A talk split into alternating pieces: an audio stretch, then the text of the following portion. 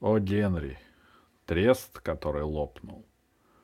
Трест имеет свое слабое место, сказал Джефф Питерс. Это напоминает мне, сказал я, бессмысленные изречения вроде «Почему существует на свете полисмен?» Ну нет, сказал Джефф. Между полисменом и трестом нет ничего общего. То, что я сказал, это эпиграмма, ось, или, так сказать, квинтэссенция. А значит, она, что трест и похож, и не похож на яйцо. Когда хочешь расколоть яйцо, бьешь его снаружи, а трест можно разбить лишь изнутри. Сидит на нем и жди, когда птенчик разнесет всю скорлупу. Поглядите, какой выводок новоиспеченных колледжей библиотек щебечет и чирикает по всей стране. Да, сэр, каждый трест носит в своей груди семена собственной гибели, как петух, который в штате Джорджия вздумает запеть слишком близко от сборища негров-методистов. Или тот член республиканской партии, который выставляет свою кандидатуру в губернаторы Техаса. Я, шутя, спросил Джеффа, не приводилось ли ему на протяжении его пестрой, полосатой, клетчатой и крапленой карьеры стоять во главе предприятия, которому можно было бы дать наименование Треста. К моему удивлению, он признался за собой этот грех один единственный раз, — сказал он. И никогда печать штата Нью-Джерси не скрепляла документа, который давал бы право на более солидный и верный образчик законного ограбления ближних. Все было к нашим услугам. Вода, ветер, полиция, выдержка и безраздельная монополия на ценный продукт, чрезвычайно нужный потребителям. Ни один враг монополии трестов не мог бы найти в нашем предприятии никакого изъяна. В сравнении с ним маленькая нефтяная афера Рокфеллера казалась жалкой керосинной ловчонкой. И все-таки мы прогорели. «Возникли, вероятно, какие-нибудь неожиданные препятствия?» — спросил я. «Нет, сэр, все было именно так, как я сказал. Мы сами себя погубили» Это был случай самоликвидации. Люлька оказалась трещиной, как выразился Альберт Теннисон. Вы помните, я уже рассказывал вам, что мы работали несколько лет в команде с Энди Такером. Этот Энди был гениальный мастак на всякие военные хитрости. Каждый доллар в руке у другого он воспринимал как личное для себя оскорбление, если не мог воспринять его как добычу. Он был человек образованный, и к тому же полезных сведений у него была уйма. Он почерпнул из книг богатейший опыт и мог часами говорить на любую тему, насчет идей и всяких словопрений. Нет такого жульничества, которое бы он не испробовал, начиная с лекций о Палестине, которые он оживлял, показывая с помощью волшебного фонаря снимки ежегодного съезда закройщиков готового платья в Атлантик-Сити и кончая ввозом в Коннектикут целого моря поддельного древесного спирта, добытого из мускатных орехов. Как-то весной нам с Энди случилось на короткое время побывать в Мексике, где один капиталист из Филадельфии заплатил нам 2500 долларов за половину паев серебряного рудника в Чихуахуа. Да нет, такой рудник существовал, все было в порядке.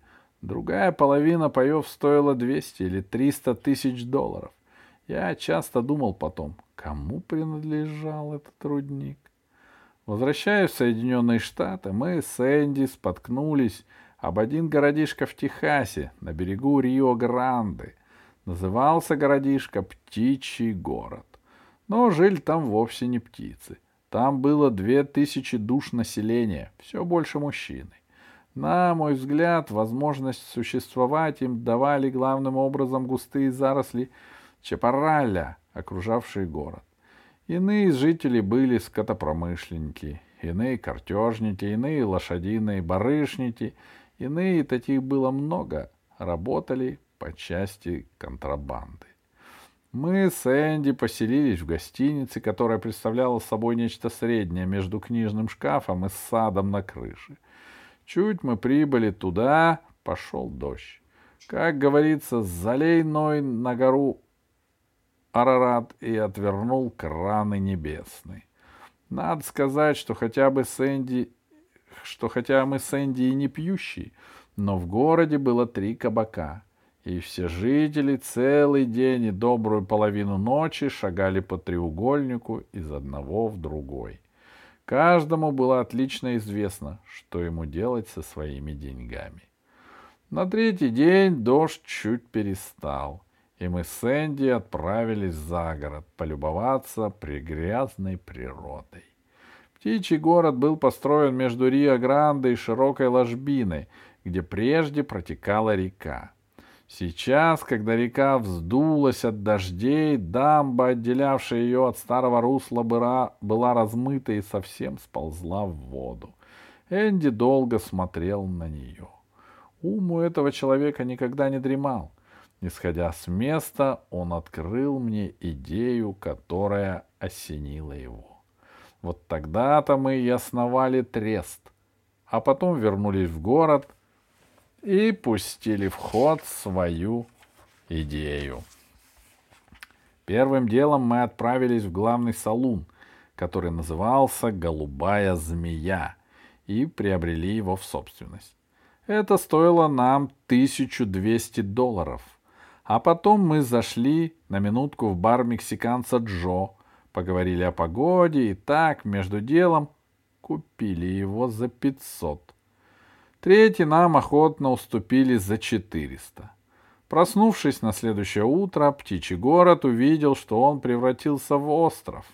Река прорвала дамбу и хлынула в старое русло. Весь город был окружен ревущими потоками воды. Дождь лил не переставая, на северо-западе висели тяжелые тучи, предвещавшие на ближайшие две недели еще штук шесть среднегодовых осадков. Но главная был, беда была впереди. Птичий город выпорхнул из гнезда, отряхнул перышки и поскакал за утренней выпивкой. Ах! Бар мексиканца закрыт. Другой пункт спасения утопающих тоже. Естественно, из всех глоток разом вырывается крик изумления и жажды, и жители скопом несутся в голубую змею. И что же они видят в голубой змее? — за одним концом стойки сидит Джефферсон Питерс, это те восьминогий спрут-эксплуататор. Справа у него кольты, слева у него кольты, он готов сдать дачи любому долларами, либо пулей. В заведении три бармена, а на стене вывеска в 10 фунтов длины. Каждая выпивка — доллар. Энди сидит на несгораемой кассе на нем шикарный синий костюм, в зубах первоклассная сигара, вид выжидательный. Тут же начальник полиции с двумя полисменами. Трест обещал им блестящую вып... бесплатную выпивку. Да, сэр, не прошло и десяти минут, как птичий город понял, что дверца клетки захлопнулась. Мы ждали бунта, но все обошлось спокойно. Жители знали, что они в наших руках. Ближайшая станция железной дороги находилась за 30 миль, и можно было с уверенностью сказать, что вода в реке спадет не раньше, чем через две недели, и до той поры переправа невозможна. И жители выругались, но очень учтиво, а потом стали ссыпать доллары к нам на прилавок так исправно, что звон стоял как от попури ксилофо... на ксилофоне. В птичьем городе было около полутора тысяч взрослых мужчин, достигших легкомысленного возраста. Чтобы не умереть от тоски, большинству из них требовалось от трех до двадцати стаканов в день. Пока не схлынет вода, голубая змея оставалась единственным местом, где они могли получить их. Это было и красиво, и просто, как всякое подлинное великое жульничество. десяти часам утра серебряные доллары, сыпавшиеся на стойку, немного замедлили темп и стали вместо джиги наигрывать тустепы и марши. Я глянул в окно и увидел, что сотни-две наших клиентов вытянулись длинным хвостом перед городской сберегательной судной кассой и понял, что они хлопочут о новых долларах, которые высосет у них наш восьминог своими мокрыми и скользкими щупальцами. В полдень все ушли по домам обедать, как и подобает фешенебельным людям. Мы разрешили барменам воспользоваться этим кратким затишьем и тоже пойти закусить. А сами стали подсчитывать выручку. Мы заработали 1300 долларов. По нашему подсчету выходило, что если птичий город останется островом еще две недели, у нашего треста будет достаточно средств, чтобы пожертвовать Чикагскому университету новое общежитие с обитым войлоком стенами для всех профессоров и доцентов и подарить ферму каждому добродетельному бедняку в Техасе, если участок земли он купит за собственный счет. Энди, того, как, того так и распирало от гордости, потому что ведь план первоначально зародился в его предпосылках. Он слез с несгораемой кассы и закурил самую большую сигару, какая только нашлась в салуне. «Джефф», — говорит он, — «я думаю, что во всем мире не найти пауков-эксплуататоров, столь изобретательных по части угнетения рабочего класса, как торговый дом Питер Статлер и Сатана. Мы нанесли мелкому потребителю — чувствительнейший удар в область солнечного переплетения. Что не так? Верно, говорю я. Выходит, что ничего нам не остается, как заняться гастритом и гольфом или заказать себе шотландские юбочки и ехать охотиться на лис. Этот фокус с выпивкой, по-видимому, удался, и мне он по душе, говорю я, ибо худой жир лучше доброй чехотки.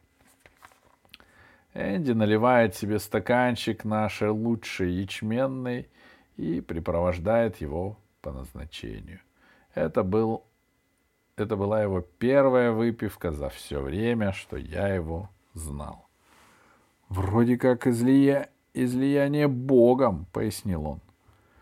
Почти таким образом языческих идолов он осушил еще стаканчик за преуспев преуспеяние нашего дела. Потом и пошло. Он пил за всю промышленность, начиная от северной Тихоокеанской дороги, кончая всякой мелочью, вроде заводов маргарина, синдикатов учебников и Федерации шотландских горняков. «Энди, Энди!» — говорю я ему. «Это очень похвально с твоей стороны, что ты пьешь за здоровье наших братских монополий. Но смотри, дружок, не увлекайся тостами. Ты ведь знаешь, что самые наши знаменитые и всеми ненавидимые архимиллиардеры не вкушают ничего, кроме жидкого чая с сухариками. Энди ушел за перегородку и через несколько минут вышел оттуда в парадном костюме. Во взгляде у него было что-то возвышенное и смертоносное. Это таки, я бы сказал, благородный и праведный вызов. Очень не понравился мне этот взгляд. Я всматривался в Энди с беспокойством. Какую штуку вытянет с ним виски? В жизни бывают два случая, которые неизвестно чем кончаются. Когда мужчина выпивает в первый раз и когда женщина выпьет в последний. За какой-нибудь час муха у Энди выросла в целого скорпиона. Снаружи он был вполне благопристоен и умудрялся сохранять равновесие, но внутри он был весь начинен сюрпризами и экспромтами. «Джефф», — говорит он, — «ты знаешь, что я такое? Я кратер, живой вулканический кратер». «Это гипотеза», — говорю я не нуждается ни в каких доказательствах. Да, я огнедышащий кратер, и меня так и пышет пламя, а внутри клокочут слова и комбинации слов, которые требуют выхода. Миллионы синонимов и частей речи так и прут из меня. На просторы. Я не успокоюсь, пока не произнесу какую-нибудь этакую речь. Когда я выпью, — говорит Энди, — меня всегда влечет к ораторскому искусству. Нет ничего хуже, — говорю я. С самого раннего детства, — продолжает Энди, Алкоголь возбуждает во мне позывы к риторике и декламации. Да что, во время второй избирательной кампании Брайана мне давали по три порции джина, и я, бывало, говорил о серебре на два часа дольше самого Билли. Но в конце концов мне дали возможность убедиться на собственном опыте, что золото лучше. Если тебе так приспичило освободиться от лишних слов, — говорю я. «Ступай к рете и поговори сколько нужно. Помнится, уже был один такой старый болтун. Звали его Конторит, который ходил по берегу моря и там облегчал свою глотку. «Нет», — говорит Энди, — «мне нужна аудитория, публика. Я чувствую, что дай мне сейчас воли, и сенатора Бевриджа призовут юным сфинксом у обаша.